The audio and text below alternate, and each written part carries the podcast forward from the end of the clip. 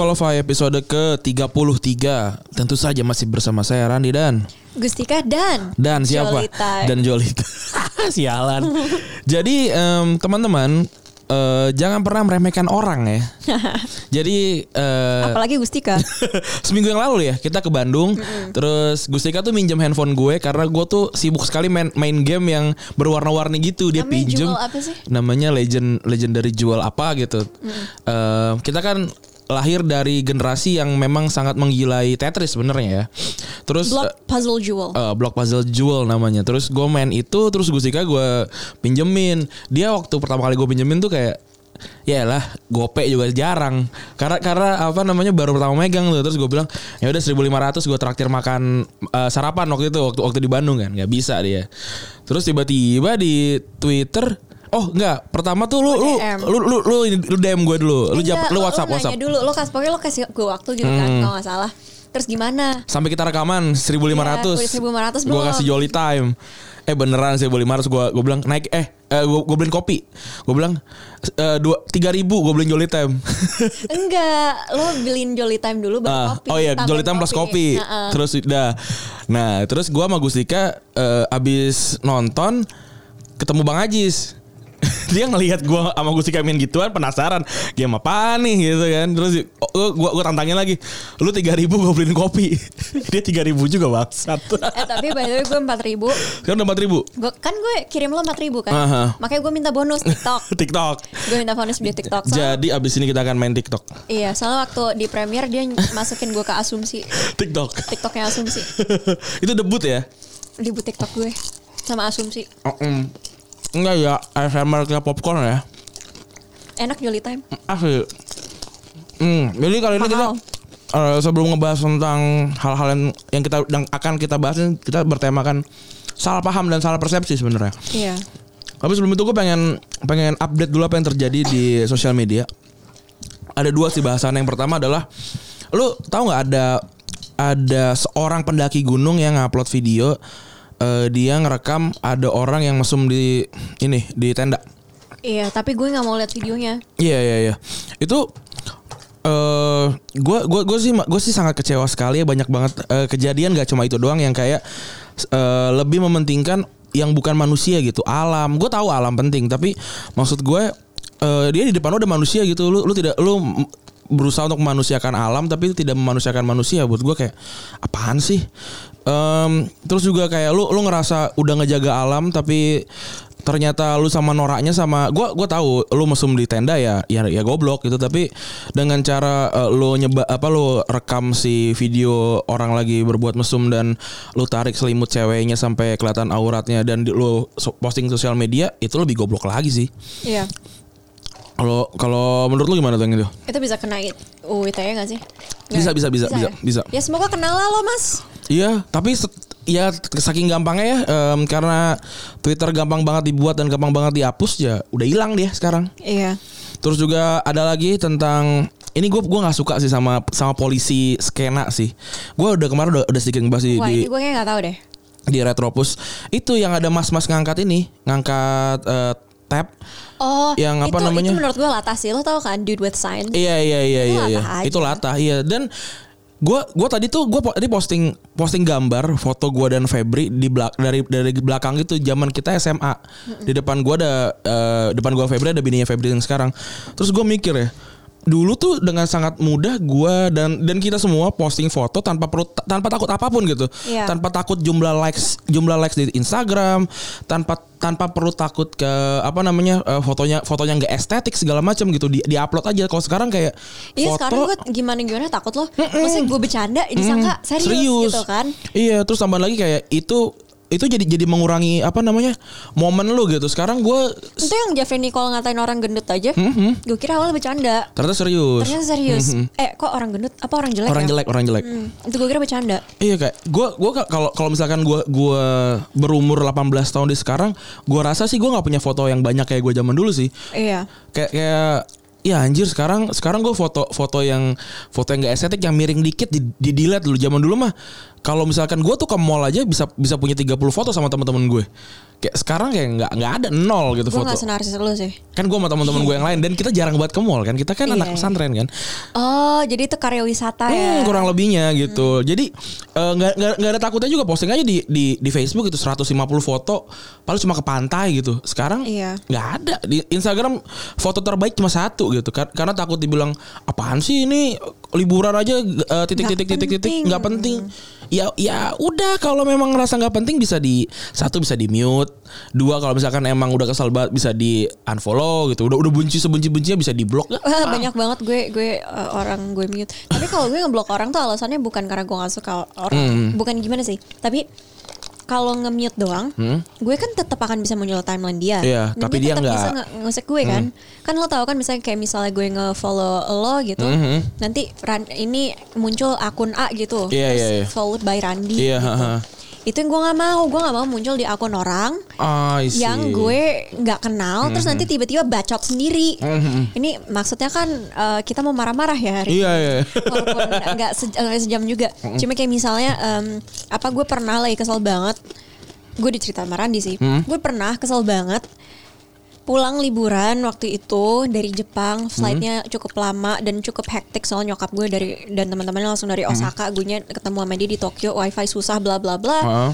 di pesawat gue juga gak bisa tidur ada anak satu rese banget. Yeah. like so freaking annoying. Kayak anaknya tuh mau dibilangin apa sama ibunya juga emang wataknya nih anak tuh minta dibanting gitu loh ini bukan berarti gue mau membanting anak Iya, kecil iya, iya. nah ini orang salah paham Iya. Kok Wah. lu mau ngebanting anak kecil sih? Iya, padahal gue cuma bilang oh my god I hate children Terus kayak oh my god this world is full of hatred gini gini gini fuck you bitch Seri- serius kayak orang tuh kesel kayak kayak kita dulu kayak misalnya si Ardito itu Ah. kemarin baru rekaman kan sama Hmm, sama Dito Boker ah, ya. sama Boker.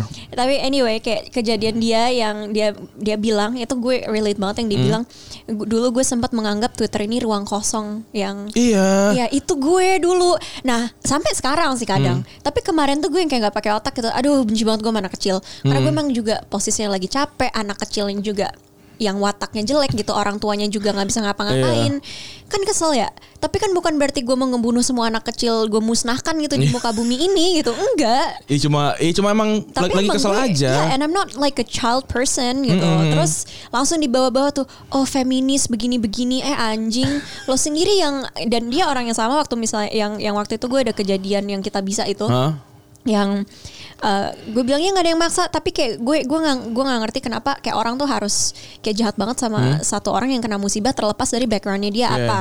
Dan by the way sekarang teman gue ini bapaknya meninggal ya Aha. karena eh, penyakit tersebut. Dan emang netizen nggak mau tahu tuh. Iya, gitu, kayaknya nggak mau tahu. Tapi kan kayak langsung diasumsikan Iya. kayak oh ini dari awal mau sekolah pakai uang orang, padahal Iya. enggak itu kan di akhir banget dan dia tuh ikut aturan aja, jadi kayak menyayangkan. Dan by the way, ini kalau di luar negeri itu sangat lazim loh. Kalau Bahkan punya platform sendiri kan. iya, misalnya lo kayak goblok gitu, kayak lupa kunci sepeda.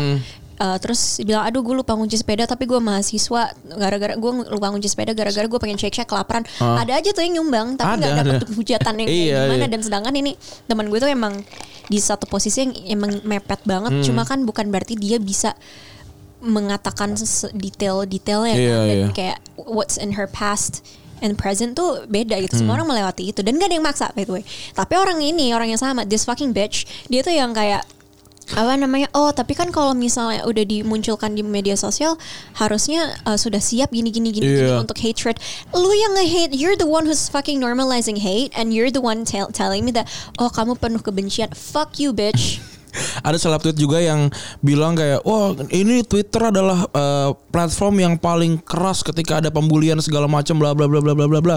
Udah besoknya ada cewek yang kayak, eh, cewek tuh harus siap kalau yang apa yang susah sama yang fancy gitu. Terus dia dibilang kayak, iya bahkan yang foto kedua juga nggak makan di tempat fancy kayak anjing kenapa lu jadi biarin anak ini jadi jadi santapan eh, netizen bangsat. Padahal di or- orang yang sama bilang jangan ada bullying bangsat, bangsat ini orang-orang. Yeah, that is that is Twitter in a nutshell. Hmm. Jadi ya gitu sih. It- itu ngomong-ngomong tapi kembali lagi Hmm. kita bisa itu menurut gue masih kesalahpahaman. Orang nganggep nganggep uh, banyak orang nganggep itu blunder gue. Gue nggak nganggep itu blunder. Gue nganggep lo yang blunder kan lo Iya. salah ngerti. So fuck you. Kalau kalau misalkan temen gue orang kaya terus Ini kenapa kita jadi marah-marah dong ya? padahal padahal kayak lagi happy happy aja kita. Iya.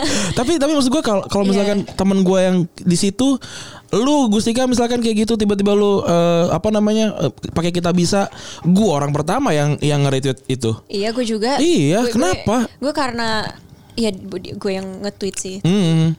You know. Iya iya iya, tapi apa namanya? Di- dibilang gue yang bikin eh anjing lo kalau mau ngatain gue silakan but like learn your fucking facts man serius lo kayak kalau kalau kalau kalau misalnya mau meng apa ya if you wanna negate something at least know the facts gitu loh.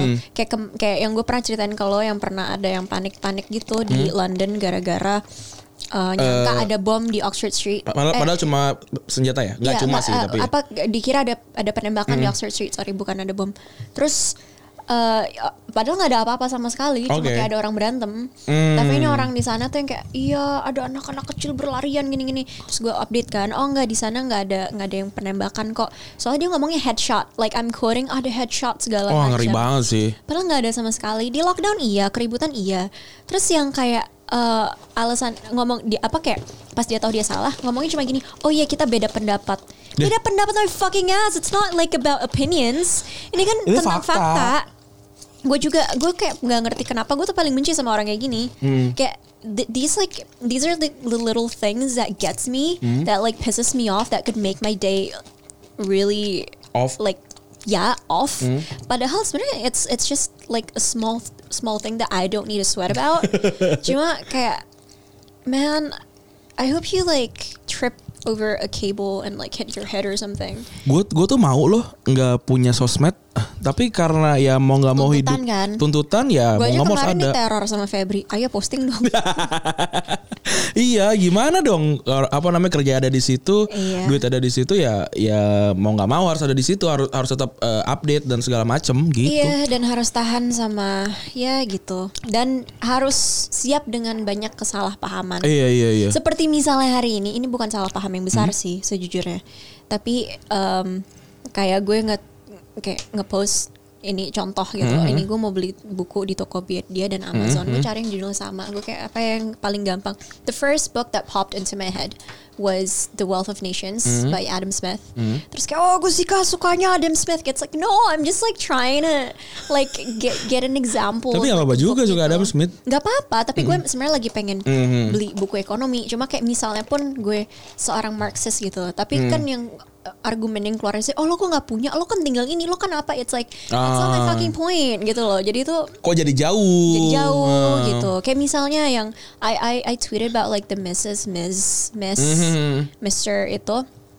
Terus tiba-tiba entah ya gue, gue lo tau kan notification gue kan mati kan. Mhm. Tapi gue suka nyari keyword Gustika di uh, Twitter Ah. untuk ngelihat podcast kita Iya, sebenarnya. karena kita nggak punya punya Twitter untuk podcast. Iya, karena kita nggak punya Twitter. Kayak saatnya kita bikin Twitter aja deh biar gue nggak harus search uh, apa. Tapi gue juga nyari kok eh, eh, Randi Gustika gitu. Kalau Iya. Randi doang kan susah tuh Randi Gustika, Iya. Gustika atau Unqualified Podcast gitu Iya, gitu. gue juga gitu. Tapi kalau unqualified lebih sering yang keluar NFRS. NFRS. Tapi makanya Unqualified Iya. Podcast atau Gustika Podcast tuh keluar tuh gue kita bisa tuh. Gustika Randi, Randi Gustika, Gustika. Anyway, um, tiba-tiba ada tuh yang pas at the same time gue kayak nge-tweet itu nggak lama kemudian ada seorang akun yang udah mercentang biru gitu. Bilang oh um, Gustika assumes that everyone should be well versed in their family history. Like where the fuck did I actually came from? Apakah karena gue menggunakan nama nenek gue dan ibu gue sebagai contoh? Mind you nama mereka tuh beneran yang kayak em- emang memang, nama belakang nenek gue punya maiden name nyokap gue juga terus nama gue kan nama nyokap gue kan pendek kan nama belakangnya. H A T T A cuma lima. Coba oh, nama orang Indonesia lainnya. Panjang. iya kayak one of my best friends gitu Betari ke Sumanegoro. Itu kan panjang banget gitu. Jadi kayak yaudah yang yang on the top of my head ya keluarga gue. Iya. bukan berarti gue memberikan lo lesson tentang keluarga gue. Terus di dalam situ di bawah komen ya kan gue kayak baca kan jadinya. Di bawah, di dalam situ juga ada yang tiba-tiba ngomong eh, apa namanya? Oh ya, di, sal- di salah satu episode podcastnya Gusika bilang bahwa eh, menulis surat adalah budaya dari keluarga Hatta. Ya emang. Ya emang kenapa? Kalau misalnya keluarga lo pas lebaran itu eh, apa namanya tradisinya adalah bikin nastar, budayanya ada bi- bikin nastar. Ya ya Ya udah. apa-apa, iya. Keluarga lu berburu juga nggak apa-apa. Gak iya. apa-apa, tapi keluarga gue enggak. Kayak like Iya. literally my mom like on her birthday kayak dia dia kan masih nggak tahu kenapa walaupun ulang tahunnya udah lewat dia masih dikirimin tuh kayak hadiah-hadiah Ah. gitu yang oleh-oleh gimana nyokap gue tuh yang kayak oh eh, saya harus tulis surat terima kasih yang kayak gitu Iya, tipenya iya. Ya, em- Se- emang beda- it's like uh-uh. udah budaya gitu gue mi- nyokap gue minjem uang dari gue dia nulis balikinnya pakai surat terima kasih Hmm. it's like fuck you like I'm sorry that your family is like uncultured swines but doesn't like mean that you could attack mine gue jadi inget eh, sempat juga ada yang bilang kayak ya nih unqualified tuh mau, mau gimana pun ceritanya tetap akan kembali ke mereka berdua. Ya kan kita yang rekaman dan kita cuma punya tahu cerita kita doang gitu. Kenapa Iya. kenapa kenapa nggak boleh jadi balik ke, ke kita? Jadi kayak oh seakan-akan em, unqualified tentang mereka berdua sebenarnya memang iya iya sebenarnya memang iya gitu Tapi kita justru di sini kayak ibaratnya membuka kesempatan yang pengirim ngobrol sama kita. Tapi gitu tapi gimana loh. caranya merangkai sebuah cerita biar relate, relate. adalah menceritakan cerita kita. Iya, kalau nggak relate kan percuma. Iya. Kalau misalnya nggak ada kita nggak bisa relate kan kita juga bisa ah gue nggak bisa kasih komen. Nah, Iya kan? inilah adalah kesalahpahaman dan salah persepsi Iya. Eh, terhadap kami berdua. Gila, gua tuh udah jago banget nih nggak ada radio yang mau merekrut gua apa nih? Bridging gua udah bagus banget nih. Masuk ke email pertama deh. Masuk email pertama ya. Soalnya kalau dilanjutin terus kita Nanti bisa marah-marah. 60 menit. Ini satu episode bisa jadi dua padahal. Topiknya sama. Oke, kita lanjut. Kita masuk ke email pertama.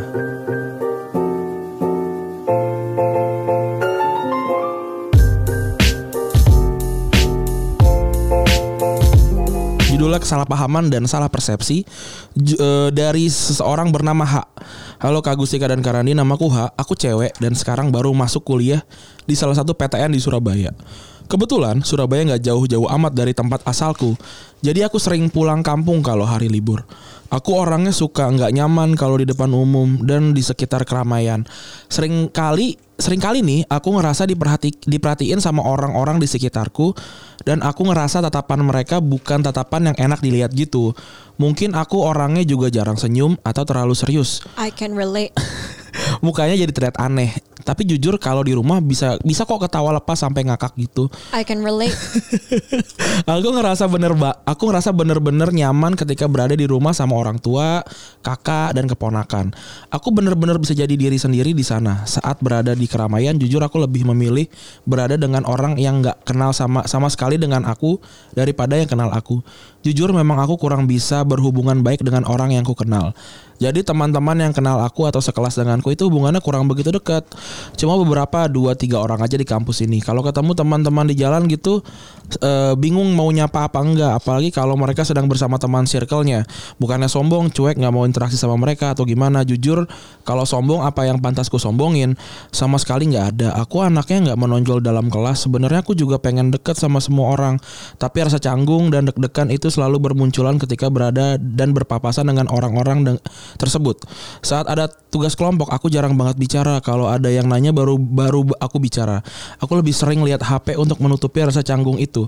Aku sering merasa kalau teman-teman di sekitar aku itu kurang nyaman dengan keberadaanku. Kalau dipikir-pikir sih emang aku bukan tipe teman yang asik. Aku kaku orangnya. Jadi aku mencoba menghindari mereka.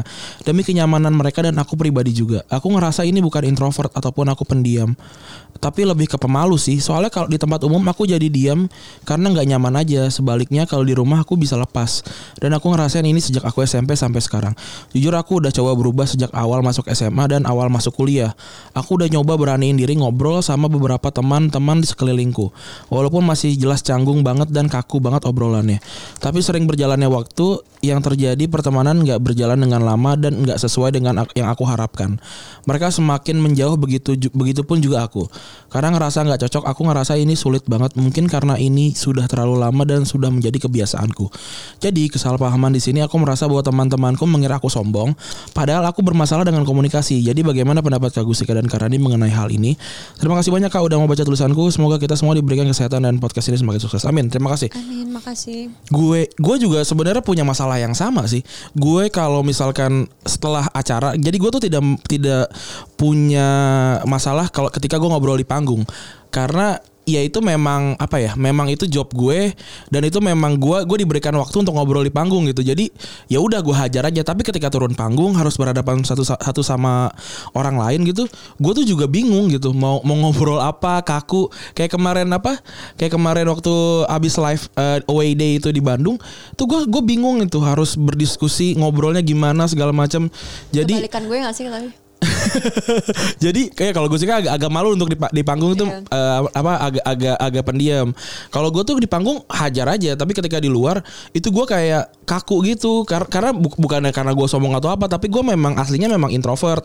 Kalau kalaupun makanya kalau ada ada job apa segala macam, gue tuh selalu di belakang Febri gitu. Febri ngobrol, gue cuma nimbrung aja. Tapi kalau di, di atas panggung mungkin gue lebih depan dibandingin Febri gitu.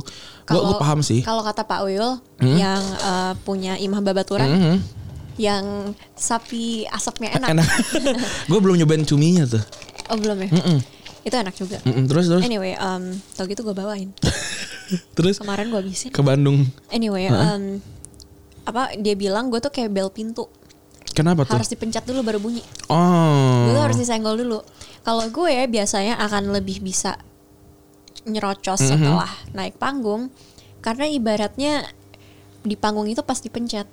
Oke. Tapi sebelum gue naik panggung, pasti Itu- gue diem. Gue tuh yang kayak panik, yang kayak mau keringet dingin mhm, gitu mhm. rasanya. Eh sama sama sama. Tapi kalau gue di panggung aman, pas turun itu ketika ketika mereka ekspektasi untuk ngobrol lebih intimate sama gue, gue tuh bingung gitu. Iya. Aduh gimana ya Nah, apa? gue sebaliknya. Mm-mm, gua- gua- Apalagi kayak kadang kalau soalnya kalau sebelum naik panggung tuh gue kadang bukan takut sih, cuma Mm, ini mungkin gue juga yang suuzon ya. mm. Tapi gue tuh males kalau ketemu orang yang sok tahu yang udah mansplaining duluan gitu ngerti gak sih? Ah, Kayak gitu. ah, ah. Kadang tuh ya ketemu yang gitu. Terus nanti di pasti panggungnya udah jadi nggak enak. ya kan? Iya, iya. ngobrol ngobrol antar sesama narsum ya. Mm, I, i, enggak juga nggak nggak selalu narsum cuma kayak orang random. Tapi narsum juga bisa kadang yang kayak nyebelin. Terus kalau menurut lu gimana caranya biar apa ya menumbuhkan percaya diri berarti ya? Percaya dirinya bahkan bukan untuk di panggung nih. Hmm. Ini gue juga untuk masih untuk nanya. ngobrol sama orang nih. Kalau kalau lu gimana? Apa emang emang ya udah dari dulu? Sebenarnya kayak mesti dibiasain aja ya. Ah, ah. Gue nggak tahu. Mungkin gue kan juga sebenarnya agak introverted, agak pendiam. Hmm. Ambivert mungkin kita ya. Ambivert. Heeh. Jadi yang kayak harus pencet dulu baru bisa bawel. Kayak gue sama lo bisa bawel kan. Tapi gue bukan tipe orang yang bisa kayak datang kayak Hai Iya, ikutan iya. dong ngobrol Nggak bisa, nggak bi- apa iya, Nggak iya, iya, bisa. Gue gak bisa bisa ambil HP gue terus kayak Hai guys kita lagi Iya nggak bisa ya. di Plaza Kuningan sekarang. Bukan bukannya karena itu cringe bukan, tapi karena emang emang bukan aja gitu. aja gitu kan bukan kepribadiannya tapi lama-lama kebiasa sih kalau misalnya memang apa ya ya sebenarnya se- sesimpel uh, ngobrolin hal-hal yang mungkin something that you have in common Mhm. kayak kemarin tuh juga ngomong-ngomong soal Twitter ya tadi Hmm. ada satu thread bukan thread sorry satu tweet yang bilang cowok kenapa sih cuma nanya abis makan atau belum Udah iya, makan iya. atau Ah. belum gitu gitu Oh, iya, gue iya. juga Iya, iya. gue relate gue gak suka tapi menurut gue kitanya juga harus punya kayak apa ya inisiatif untuk mem- Iya, lu lu Iya. kan bukan bukan mesin yang ditanya terus jawab gitu kan. Itu kan obrolan dua Iya, arah. obrolan dua arah jadi kayak gue ngerti sih kayak mungkin yang dimaksud udah makan belum udah Hmm. makan apa itu tuh kayak sesuatu yang membosankan banget tapi kayak Hmm. dari antara du- kedua belah pihak tuh harus bisa lebih driving the Iya. conversation gitu jadi misalnya gue nanya Ran udah makan belum Hmm, dia bilang udah, Terus liat, oh tadi gue makan di sini Iya. gitu-gitu. Lu pernah makan di sini belum? Baru baru berlanjut Nah, segala itu dia. macam. Nah, ini kan ya gue nggak tahu sih PTN jurusannya apa. Let's say tentang eh, apa ya bahasa Inggris. Heeh. Lo lebih suka Shakespeare atau lebih suka eh, apa gitu? Let's say gitu. Lo lebih suka um, I don't know, like I'm blanking right now. But like, do you like Kamu lebih 12th suka Night ba- you like belajar past tense apa present tense? Iya. tapi ya maksudnya i- tapi gue gue sih ad- ada berpikiran dia tuh agak overthinking juga sih ngang- nganggap Iya, teman-temannya nggak suka sama dia gitu. Bener. gue juga sebenarnya kan gue tak, gue bahkan Hmm? gue pernah ngomong gini sama beberapa orang gue tahu lo gak suka sama gue, but I'm fucking here, so like, Oh iya, langsung. iya, gue kan gue kan agak bitchy kan orangnya. Kalau misalnya udah kesel, Heeh. soalnya memang ini ada satu kelompok waktu itu, gue nggak mau bilang di negara mana, Hmm. tapi PPI-nya. Oh, Oke. Terus mereka tuh ngegeng banget. Terus sempet ada, aduh ini kalau misalnya gue ceritain kebo kebongkar banget nih di negara mana sih? Maksudnya seenggaknya kalau yang denger tuh ada yang kurang nyaman lah gitu ada aja. yang tahu lah tapi bodo amat ya Ah, ah, ah. ini untuk cerita jadi kayak gue baru datang aja tuh ada yang membedakan iya ini geng paru-paru kotor sama geng paru-paru bersih jadi Apa tuh geng maksudnya? geng yang geng rokok sama geng yang rokok Oh. jadi kayak udah membeda-bedakan gue ngerti sih nah di situ gue yang kayak masuk kapan sih gue nggak peduli kayak gitu loh like I don't wanna be like Ah. like Dikotak-kotakan. gue gak mau dikotak-kotakin Mhm. anyway gue ya gue tau lah suka gue cuma like whatever gue tuh hajar aja Iya ya gue juga Pada sama sih. akhirnya. Tapi em, ada ada momen di di umur gue 27 26 gue ngerasa nggak apa-apa untuk dibenci sih. Maksudnya iya beneran nggak apa-apa kok nggak apa-apa. Yang gue mempelajari ini selama satu tahun setengah nggak apa-apa kan? Maksudnya ke- tapi lu tahu ta- tapi lu tahu teman-teman lu sayang sama lu dan itu udah cukup gitu. Iya, ya, yang gue sayang sama gue, Iya. gue sayang sama gue.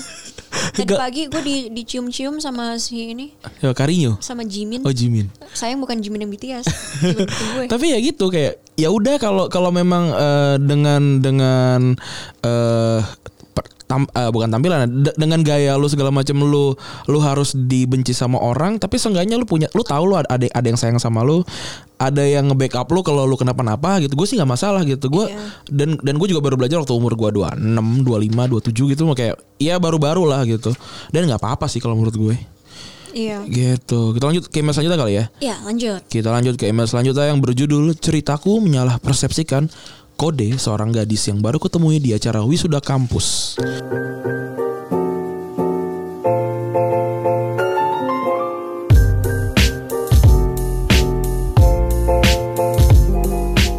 seseorang bernama S. Halo Bang Randi dan Kak Gustika. Assalamualaikum warahmatullahi wabarakatuh. Waalaikumsalam. Aku mau berbagi cerita tentang tema yang kalian kalian angkat minggu ini, yaitu salah persepsi. Sebelumnya, perkenalkan diriku. Namaku S. Umurku saat ini 24 tahun dan akan jadi 25 tahun ini. Aku lahir dan menghabiskan masa kecil serta remajaku di salah satu pulau kecil yang juga yang juga kota di utara Indonesia.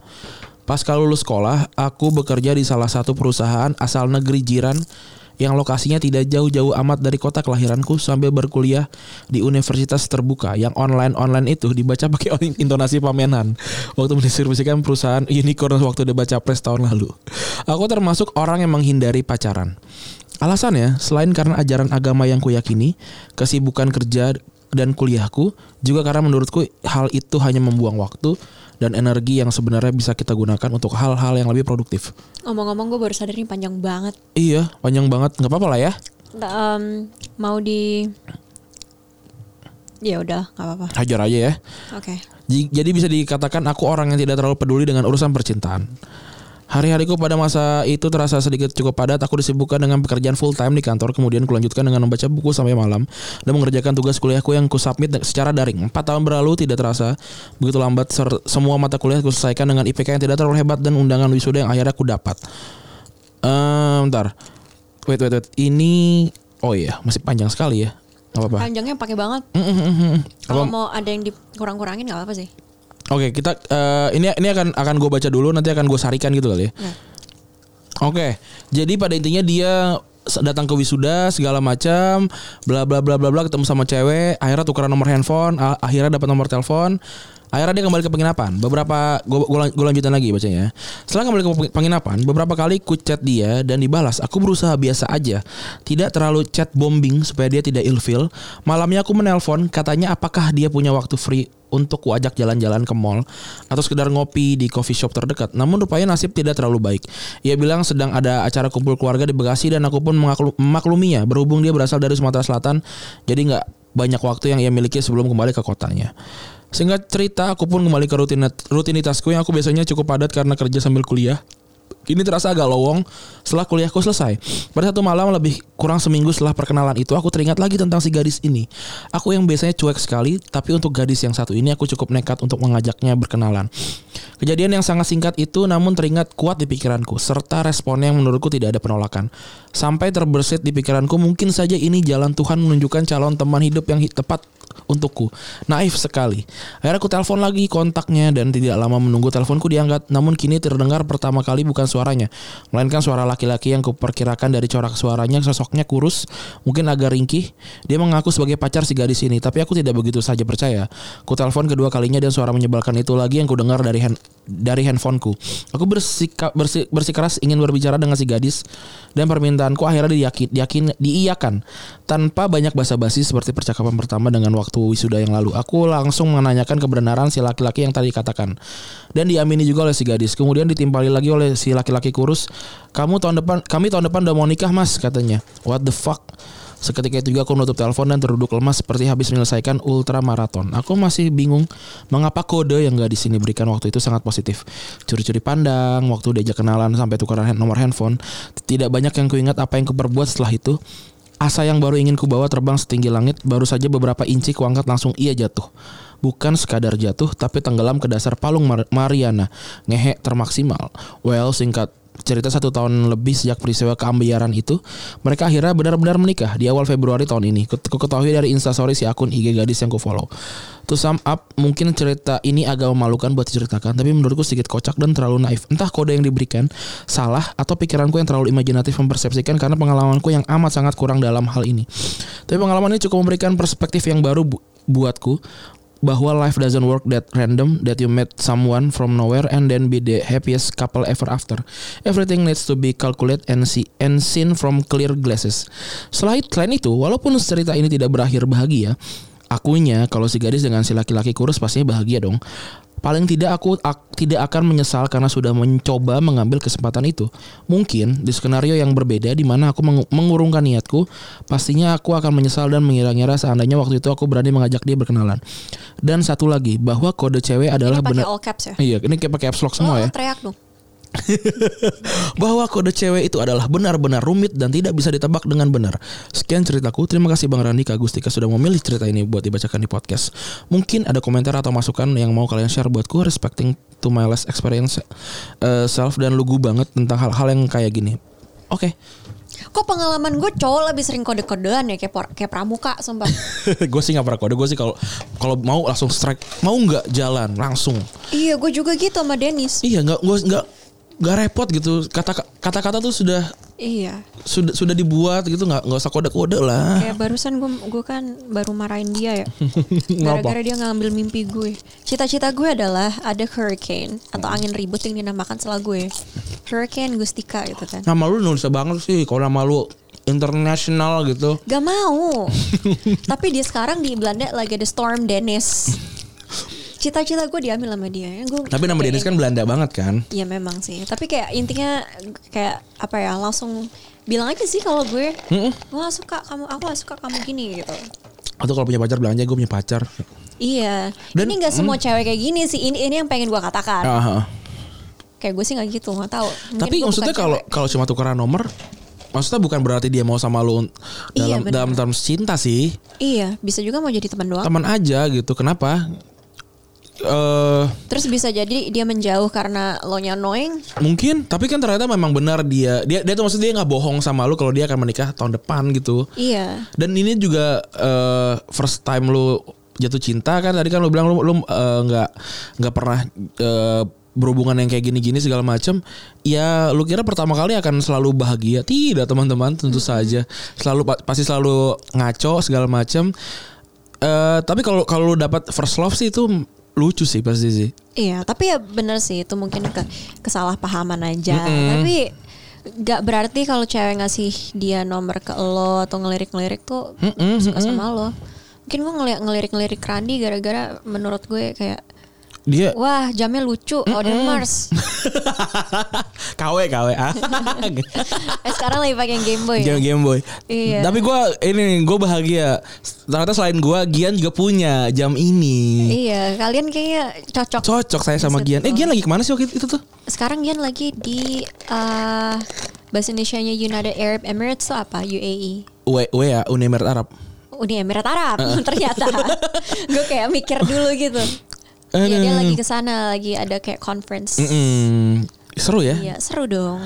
Oke, kita lanjut aja ke email selanjutnya ya. Kita lanjut ke email selanjutnya.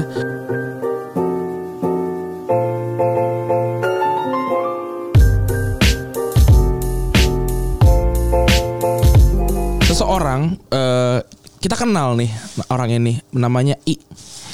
Hai Randi dan Gustika, gue kirim email ah karena belum banyak belum banyak katanya. Sambil sambil lagi di Gojek semoga dibaca ya, jangan sebut nama please. Oke. Gue mau cerita tentang orang lain sih, dinamika pertemanan di kantor. Jadi di kantor posisi gue cukup strategis secara pertemanan. Gue cukup tinggi untuk tahu obrolan di C level dan manajemen. Jadi nggak terlalu tinggi untuk tetap bisa di, di reach out sama junior atau peers. Posisi ini bikin gue jadi tahu cerita hampir semua orang. Karena semua orang kalau curhat cerita ke gue. Ran, gue udah punya bocoran nih Apa? Buat eh, yang kita nonton premiernya. Hmm? Dia Gossip Girl-nya. Iya iya iya karena dia di- dia diceritain ke semua orang. Eh nyer- Iya. orang-orang cerita sama dia semua. Nah, salah satu yang lagi mengalami masalah salah paham adalah seorang anak baru. Sebut saja A. Jadi si A direct report ke gue secara kerjaan nggak ada masalah, bagus banget. Tapi secara pertemanan di kantor dia struggle, merasa nggak diterima oleh teman-teman yang lain. Kayaknya nggak ada yang mau temenan sama gue, gue nggak tahu kenapa katanya pas kita one on one. Salah paham pertama yang orang ini rasakan adalah merasa dijauhi entah kenapa. Dan ternyata karena mukanya yang serem. Lu sorry gue ketawa. Jadi tampilan dia tuh hitam gede brewokan. Pokoknya emang serem lah kalau pakai stigma umum dan lo kalau ketemu pertama kali. Cara ngomongnya pun gak har, nadanya tinggi meski dia ngomong biasa bahkan bercanda. Gak heran pada sering takut salah paham. Nah gue sadar ini akut waktu gue ngobrol sama tim gue yang lain yang ceritain kalau si B ini jadi omongan orang banyak. Jadi jadi maksudnya A kali ya? Kayaknya maksudnya si A. Si A ya. Jadi dia cerita hari sebelumnya. Iya bener kan? Iya, tapi iya Ya gitu lah ya pokoknya si orang yang sama lah. Jadi dia cerita hari sebelumnya se- sebagian besar tim nongkrong bareng yang jelas tanpa si A. Di situ somehow pada gosipin eh si A tuh si A tuh kasar banget. ngomongnya. Gua nggak gua nggak suka. Lalu yang yang lain nyaut iya tuh si A ngeliatin gua kayak ngajak ribut.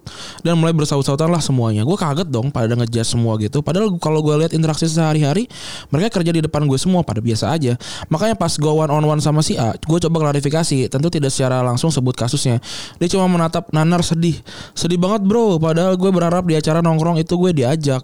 Dan padahal gue merasa biasa aja. Nggak ada maksud apa-apa dan gue nggak melakukan it seperti itu. Sem- semua simply karena penampilan gue yang terlanjur serem. Sedih juga lihat orang yang dikucilkan karena dicap jahat karena tampilan padahal orang ini justru berharap diterima. Dan sedih karena salah paham terjadi di dua pihak. Yang satu merasa orang itu jahat nggak friendly sementara si tertuduh malah bingung dia harus apa supaya bisa diterima di pertemanan. Stigma da- dari penampilan itu real salah salah paham karena tampilan itu nyata. Udah sampai udah sampai nih gue semoga bisa jadi bahan obrolan. Thank you ini jadi pak jadi tentang Si A jadi teman gue aja deh. nggak kita kita nggak ngeliat fisik ya tapi Iya. tapi eh gue jadi inget eh, salah satu yang lu jawab di instastory lu kemarin Eh, apa namanya Em, tentang orang cantik dan orang jelek iya. itu ya bener gue gue sih Iya orang orang ngelihatnya dari fisiknya Dari fisiknya. dulu. Mau nggak mau. Mm-mm. Jadi ya, ya bener karena karena kan gue nggak mungkin kenal Gustika pertama dari tahu dia dari imannya dong kan gue nggak. Kan gue kan gue nggak gue kan nggak pernah lihat dia beribadah apa segala macam. Kan yang pertama kali ketemu sama Gustika gue ketemu sama Gustika kan ketemu secara fisik ya gue lihat fisiknya dulu gitu. That's why makanya kalaupun emang gue juga gue juga tidak serapi itu Ini- tapi ini realistis aja. gue gue tidak serapi itu tapi gue coba berusaha tidak berantakan. Iya misalnya gue biasanya hari-harinya urakan. Mm-mm. Tapi tadi gue kan baru dari camp. Iya, terus ada sepatu sepatu pakai apa? Saya pakai Pakai heels. heels. Biasanya kan sepatu eh, putih yang nggak putih itu. Iya, yang kecil banget itu. Iya. Saya atasannya pakai batik, Mm-mm. saya pakai apa namanya celana bahan. Mm-mm. Biasanya celana saya robek, Celana ada, robek. nggak ada lubangnya sama sekali. Uh-uh. Jadi ada hal-hal tertentu sih. Tapi kalau misalnya ini kan gue kenal si pengirim ya, gue kenal si I. Mm-mm. Kantornya kan mestinya cukup santai ya. Iya. Bahkan salah satu bosnya kan gondrong. Iya, iya. Maksudnya secara penampilan tuh secara penampilan harusnya nggak dijudge seperti itu dan di sini sih yang gue mulai agak question Mm. lo nonton film Imperfect nggak ongkol. nah itu kan ada yang pas si ceweknya itu kok gue lupa yang di Jessica Mila. iya yang dimainin sama Jessica Mila itu kan kerja di beauty kan Mm. di in- industry cuma dia nggak peduli sama penampilan ya gue ngerti sih nggak bisa gitu juga lo bisa. tuh harus cari jalan tengah gitu maksudnya ini Randi nih kan Mm. dia diasumsi dia di media ya nggak mun nggak mungkin dong dia tiap hari ngantor pakai jas Iya nggak mungkin. Atau atau gue kayak kayak berpen- berpenampilan kayak garong kan nggak mungkin juga. Iya. Karena ker- kerja di di gedung tinggi gitu kan. Meskipun Iya. nggak nggak pernah ada peraturan harus pakai apa dari dari dari eh, direksi, tapi tetap aja dong lu tahu lu di mana lu harus lu berli, lu kan lu kan apa bernaung di di satu institusi ya. Ya lu harus jaga itu sih. Nah ini juga kenapa alasan gue nggak ngecat rambut gue seluruhnya ungu Karena gue tahu gue tuh masih di dalam sebuah Bukan industri juga sih Cuma kayak di kalangan Hmm. slash industri yang Memang mengharuskan gue kadang rapi Iya. Jadi gue harus cari balance sih di situ Tapi kalau di, di di kantor ini ya Menurut gue nggak wajar sih Karena gue tahu kantornya harusnya santai Iya. Ibaratnya lo masuk asumsi kan Ya udah mau gimana pun udah sama gitu. pendek ya santai. Di, diterima Eh, Harusnya gini juga tapi tapi gue. Em, emang ag- agak agak apa namanya? agak sulit agak sulit juga ya. sih tapi gua gua kalau misalkan orang bilang enggak kok eh, apa namanya orang ganteng orang orang yang gak ganteng segala macam itu sama enggak sih gua buat gua kalau ya iya kalau emang lu ganteng Tapi sebenarnya mungkin bukan diganteng atau gimana ya. Rapinya Hmm. Di rapinya, iya, Kayak iya. misalnya Jessica Mila kurang cantik apa sih? Hmm. Tapi di film Imperfect kan dibikin penampilannya yang yang urakan lebek gitu loh. Iya, iya. ibaratnya. Jadi kan orang ngeliat dia apaan sih nggak cantik Iya. gitu. Padahal kan dia cantik banget gitu. iya So so like kerapian itu it matters sih sebenarnya. sama tahu kapan pakai apa di mana sih Iya, gitu ini ini kita realistis ya bukannya sok mau kayak oh harusnya nggak ngejudge tapi ya, Enggak, ya lu kalau ketemu sama gua sama Gusika ketemu di mall nggak lagi ngapa-ngapain, ya dekil aja udah. iya Nggak Maksudnya nggak kayak kayak gini deh. Em, aduh gue bisa kasih contoh siapa ya yang kayak orang terkenal tapi mukanya jelek banget. gini deh. itu Joaquin Phoenix juga biasa aja loh. Hotman Paris deh. Iya, Hotman Paris kan ter- terlihat rapi. Terlihat rapi. Iya. Ganteng banget Enggak. gitu. Tapi orang respect sama dia karena Iya. dari penampilannya yang kayak oh dia rapi gitu. Dan dia dan dan Tapi dia kalau kan dia mungkin terlalu flashy ya untuk jadi contoh ya salah gue. eh, siapa ya? Ya tapi you get the point. Ah, ah, ah, Tapi ah. gue gue ngerti sih karena muka gue kan juga judes banget. Iya, kan. iya. Kalau apalagi kalau gue nggak senyum. Yang kemarin kita di premiernya Gossip Girl aja kita sempat bercanda kan. Mhm. Yang ah iya kita mukanya muka judes. Gue ya gue gak usah ngapa-ngapain muka gue udah begini. Tapi eh, kalau lu kan sudah sudah tahu itu dan ya udah gue terima deh orang emang gue jutek mau gimana gitu. Iya makanya gue sih kalau gue ya Hmm? gue ny- ibaratnya nyiasatin dari gue akhirnya yang sebenarnya lebih introvert jadi lebih Extrovert. extrovert. Ah, ah, Jadi ah. itu dengan usaha sih sebetulnya dengan kayak ya makanya gue dibilang kayak bel pintu harus dipencet dulu baru gimana lebih lebih tahu gimana cara kita menerima diri sendiri juga sih.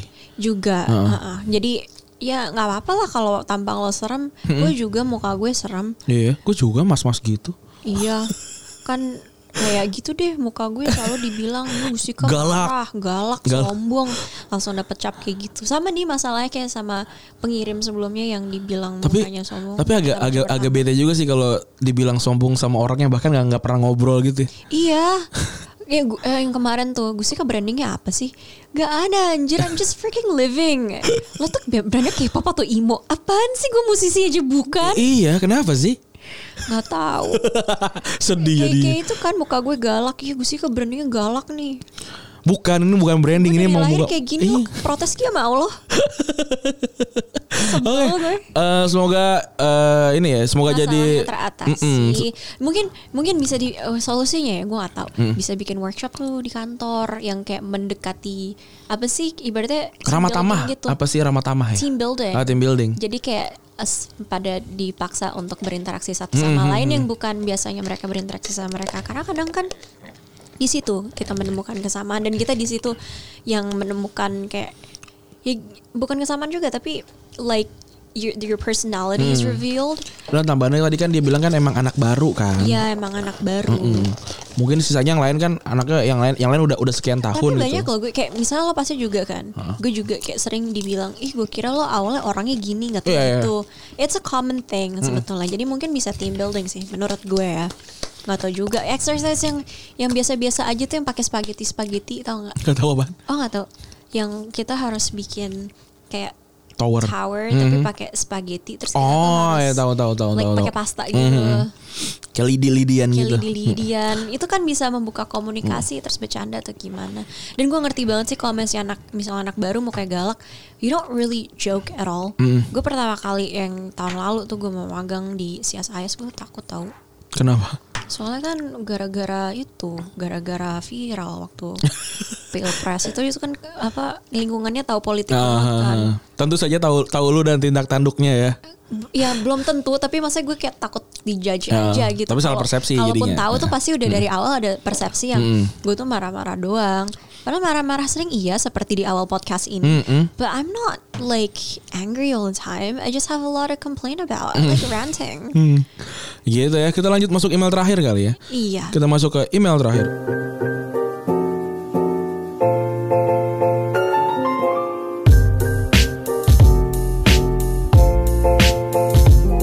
Dari seorang bernama MN.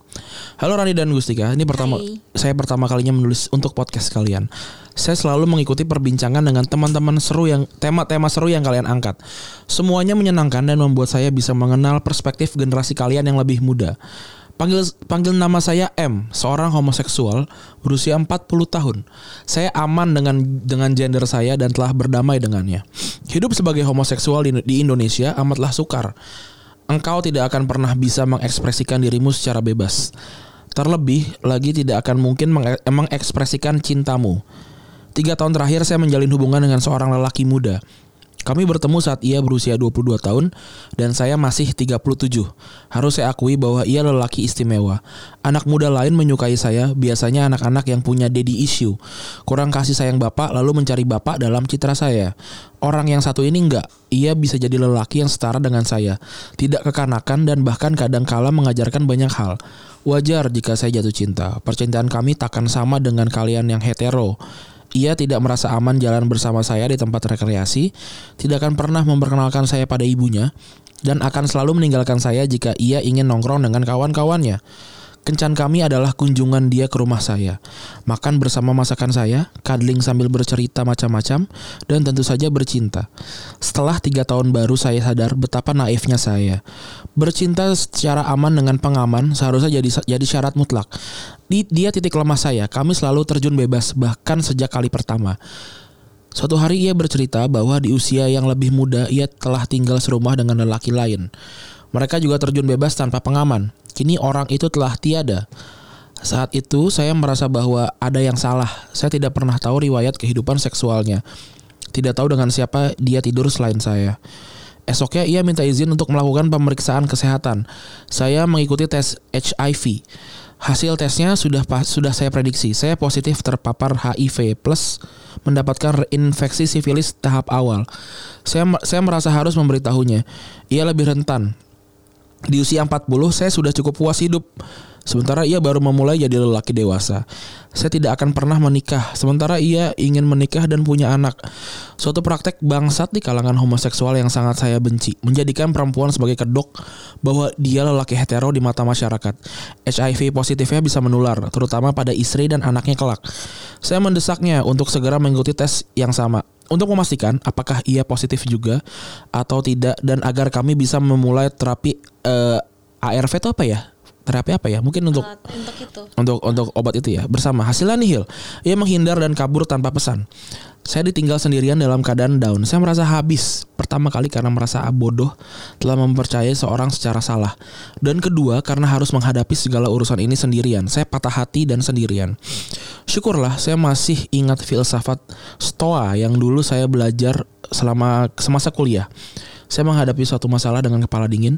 Para filsuf Stoa mela- melatih diri dengan meditati medi, meditas- meditatio malorum. Sorry gue nggak tahu bacanya. Perenungan Ini bener kok itu kan Latin. Oke, med- meditation malorum, perenungan atas hal-hal terburuk. Saya mulai mendaftarkan segala kemungkinan buruk yang mungkin terjadi. Status kesehatan saya yang tak mungkin tam- tanpa dampak dan daftar itu membuat saya bisa melihat segala sesuatu dengan lebih jelas. Lampu telah menyala. Masalah terlihat dan saya kembali berdamai dengan keadaan baru ini. Baiklah, persepsi saya mengenai lelaki yang saya cintai ternyata salah. Ia pergi meninggalkan saya dengan persoalan baru, membawa masalah yang sama tanpa dihadapi dan itu realitas. Dan saya sudah bisa mengatasi masalah itu. Soal dia yang telah pergi itu bukan lagi urusan saya, tapi ada harapan bahwa ia juga telah memeriksakan diri dan memulai terapi yang harus dijalani. Saya nggak bisa benci dia, hanya bisa mengerti dan memberikan kemerdekaan bagi dia dan hidupnya. Bukan itu cinta sejati. Perenungan terhadap hal-hal buruk tidak membuat saya menjadi negatif. Sebaliknya, eh, sebaiknya, oh sebaliknya, justru membuat jalan-jalan kreatif untuk membereskan masalah yang kini terang. Jika hidup hanyalah butuh berupa rentetan kesalahan persepsi, ekspektasi yang meleset dan harapan yang ter- tak terwujud, maka satu-satunya jalan adalah menghadapinya tanpa menjadi pahit. Nasib saya tidak buruk-buruk amat. Saya masih mengenang tiap detik bahagia yang kami lalui. Untuk AA yang telah menghilang, ketahuilah abang tetap menyayangimu. Kau tentu kau tentu tahu prinsip abang.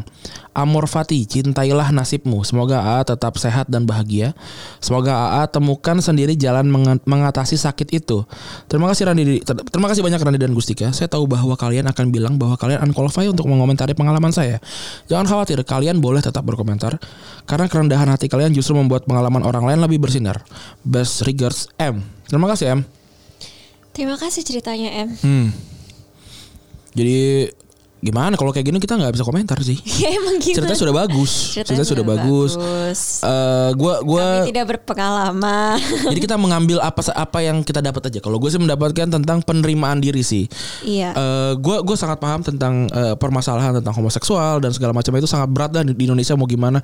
Lu cinta beda agama udah susah banget apalagi apalagi cinta yang yang dianggap sama orang lain itu ti- tidak tidak lurus gitu. Tapi Iya. tapi dia bisa eh, embrace dengan sekarang juga kena penyakit karena eh, pasangan gitu. Ya ya gimana gitu. Gue sih yang kalau kayak gini-gini udah susah berkomentar nih, Bos. iya. Jadi gimana Gustika apa yang Anda dapat dari cerita ini? Yang gue dapat adalah ya itu mungkin judul dari emailnya premeditatio malorum ya. Mm-mm. Yang adalah ibaratnya semua tuh di, disikapi dengan kepala dingin. Mhm. Ini mungkin juga bisa jadi salah satu cara untuk menghilangkan salah persepsi. Apakah itu dari orang? Apakah itu kepada orang? Hmm. Dari dari kita kepada kita gitu. Tapi gue ada gue memang ini agak agak salah sih. Gue gua gue punya bentuk bentuk pertahanan diri dengan menganggap semua orang lain salah kecuali gue.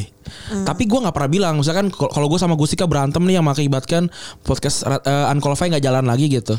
Gue Ketok meja. ketok meja. Gue di kepala gue yang salah sal- yang salah pasti Gustika. Eh, karena dia tidak memahami gue apa segala macam segala macam. Tapi gue tidak bilang ke Gustika lu salah? segala macam enggak. Itu cuma cuma self mekanisme di gue aja yang yang membuat diri gue tidak menyalahkan menyalahkan gue sendiri kalau gue kayak gitu.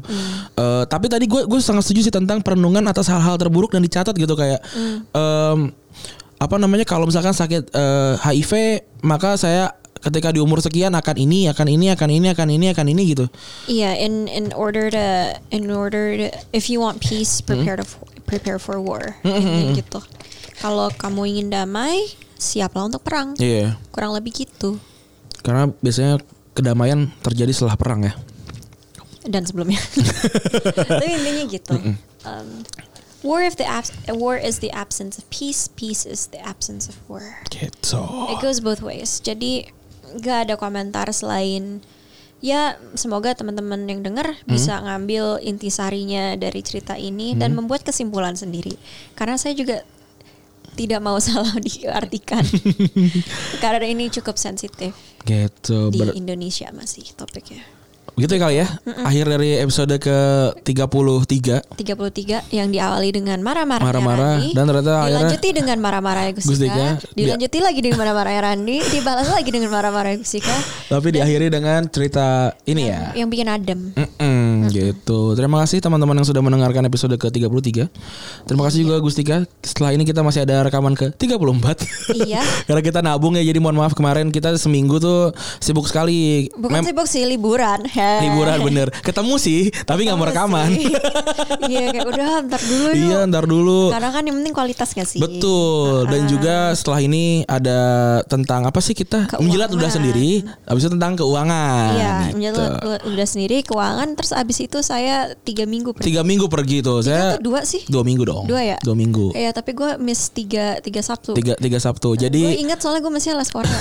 jadi sebenarnya walaupun kita udah nabung nih, Gustika masih masih harus eh, mengejar satu lagi Iya. supaya bisa pergi ke eh, luar Ke negeri, kawinan kawinan saudaranya dengan eh, tenang karena sudah menabung Unqualified. Unqualified episode 33 berakhir di sini. Saya Randy cabut. saya Gusika juga cabut. Bye. Bye.